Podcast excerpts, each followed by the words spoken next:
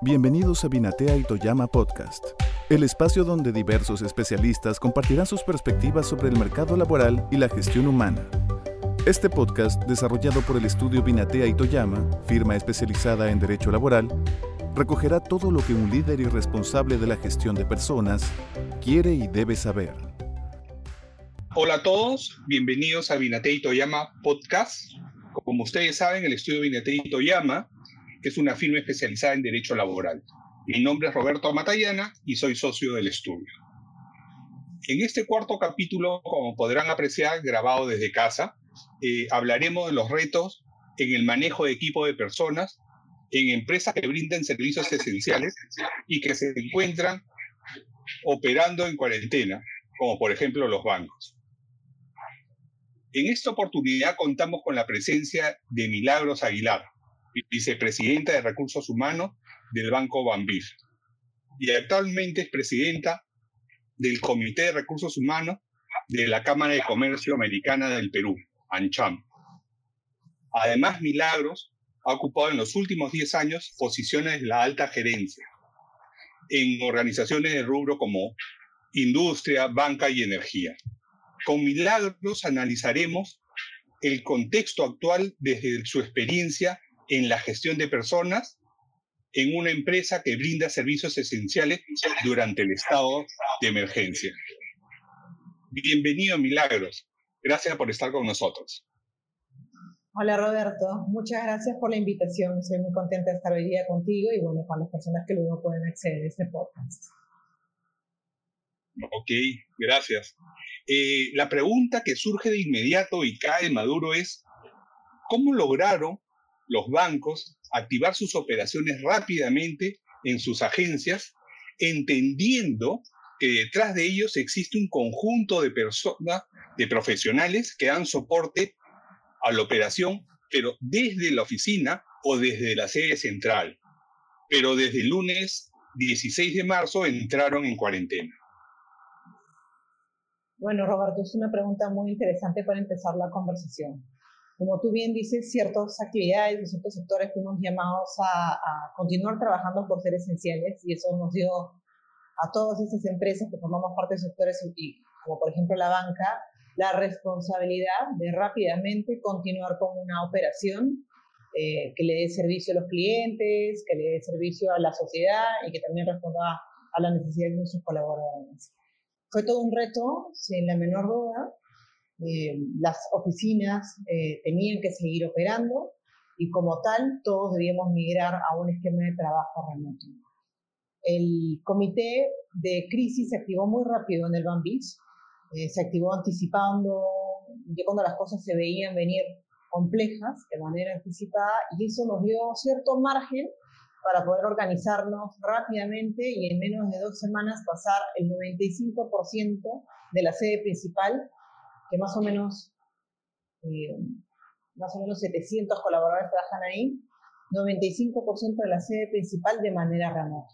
¿Eso qué requirió? Requirió mucha planificación, requirió responder con sentido de urgencia, requirió inversiones también, porque no estábamos en capacidad de poder pasar a todos a un esquema remoto.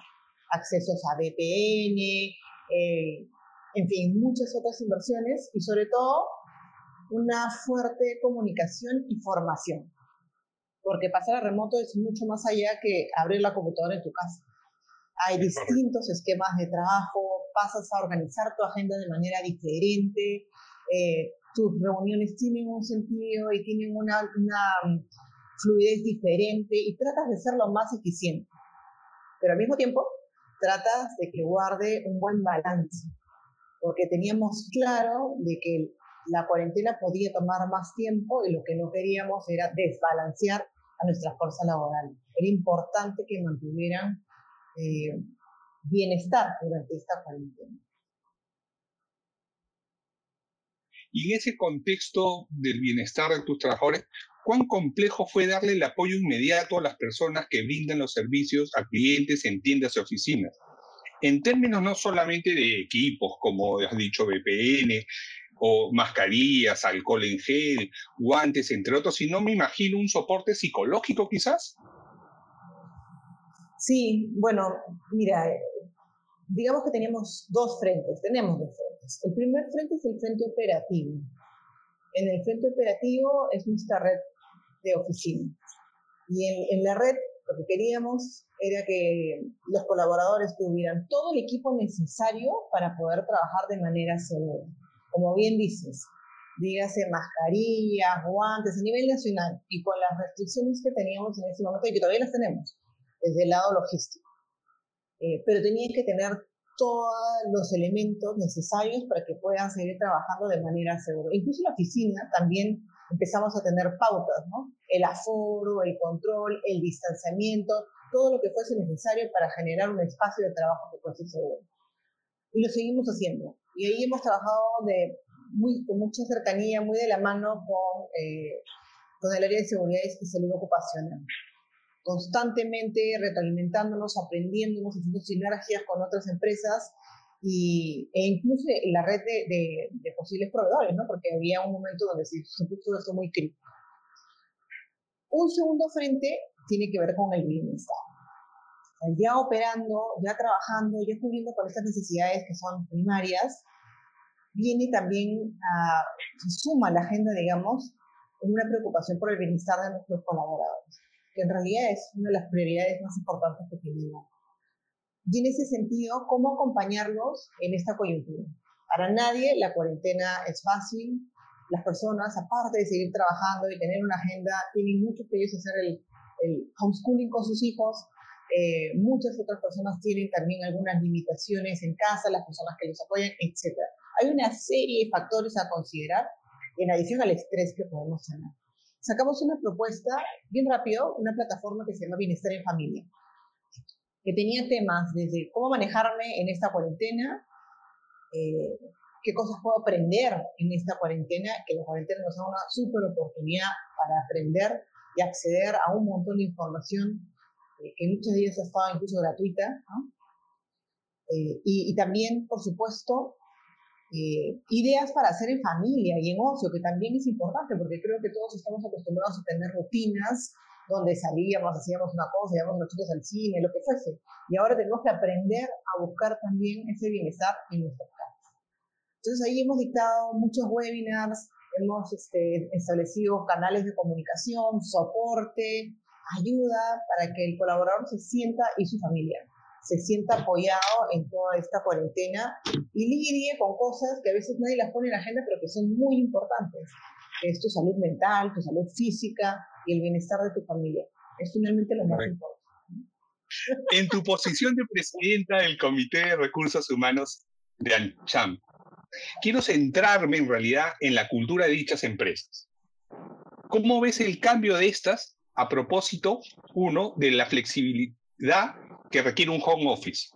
O dos, o la forma en que los líderes deben ahora motivar a sus equipos desplegados en oficinas o locales. ¿Tú crees que habrá un cambio en la cultura de las empresas post-COVID-19? Sí, Roberto, sin duda. Yo creo que hay un antes y un después para todos, como personas, como líderes, como organizaciones, un antes y un después del COVID-19. Como líderes, creo que hemos aprendido muchos a trabajar de manera mucho más flexible, con un sentido de urgencia diferente, a tomar decisiones de manera más rápida. Y también ha sido un momento clave para desplegar un liderazgo ético, de valores, ¿no? Acorde con la cultura de nuestras organizaciones. En esta coyuntura hemos visto un poco de todo. Hemos visto personas y organizaciones reaccionar de una u otra manera, y también algunas que se han mantenido con fuertes principios, con fuerte ética, dando el ejemplo. Y creo que eso es un aprendizaje para cada uno de nosotros, como incluso en estos momentos es donde más oportunidades tenemos para hacer las cosas de manera correcta. Siento que muchas de las organizaciones han conectado con sus colaboradores de distintas formas, algunas a través de justamente la cultura, los valores, otras a través de los propósitos. Creo que ha sido bueno porque las personas han estado en este momento de incertidumbre y de crisis, conectando, buscando conexión con sus organizaciones de distintas formas. Hemos nos hemos forzado casi todos a un home office, ¿no? Nos hemos forzado a un trabajo remoto sin siquiera saberlo. Y eso ha cambiado nuestros hábitos y nuestras formas de trabajo. Personalmente yo le veo mucho beneficio en ese cambio. Siento que no es perfecto, que estamos aprendiendo a trabajar, pero que nos ha sacudido y enseñado que sí, podemos hacer las cosas cuando tenemos que responder rápido y con sentido de urgencia ante una necesidad. Creo que nos ha puesto en un punto diferente sobre el cual vamos a seguir aprendiendo y creciendo como organizaciones y como líderes. Excelente. En un corto plazo, ¿cómo ven las empresas el retorno a sus oficinas? No solo por la extensión de la cuarentena, sino por el peligro real de contagio que existe en aglomerar gente en un mismo espacio, pensando en las agencias, en las oficinas que ustedes tienen, ¿no? ¿Qué medidas van a adoptar, tomar, para no poner en peligro los trabajadores, clientes, comunidades en general? Pensando desde los grupos de empresas de AmCham, ¿no? Sí, lo interesante del comité de AmCham es que hacemos mucha sinergia y conversamos muchísimo, intercambiamos mucha información. Y en ese sentido, de las empresas con las que yo he estado conversando, todos vamos a poner por delante la seguridad de los colaboradores. Ese es, digamos, el valor fundamental. Y el proceso de regreso, de retorno, va a ser cuidando la salud de los colaboradores. En ese sentido, muchos vamos a optar por un retorno muy seguro, escalonado, cambiando patrones de comportamiento, dónde me siento, la distancia que hay entre el compañero que tengo al frente, no debe estar al frente, cuántas personas van a estar en un espacio, cómo mantener células que no vayan a quebrar un proceso crítico, el comedor, cuál va a ser la nueva distribución del comedor. Entonces, muchas aristas que se están evaluando en distintos comités. En el Bambir hay un comité que lidera este retorno seguro, así lo hemos llamado, y que ve justamente en temas de infraestructura, por ejemplo, esto, ¿no?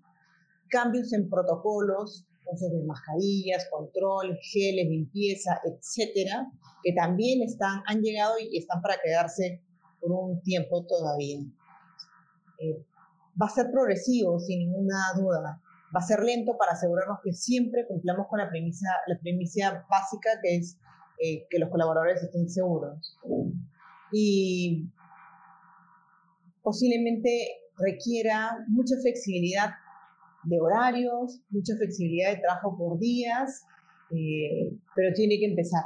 En algún momento tiene que empezar. Interesante, interesante.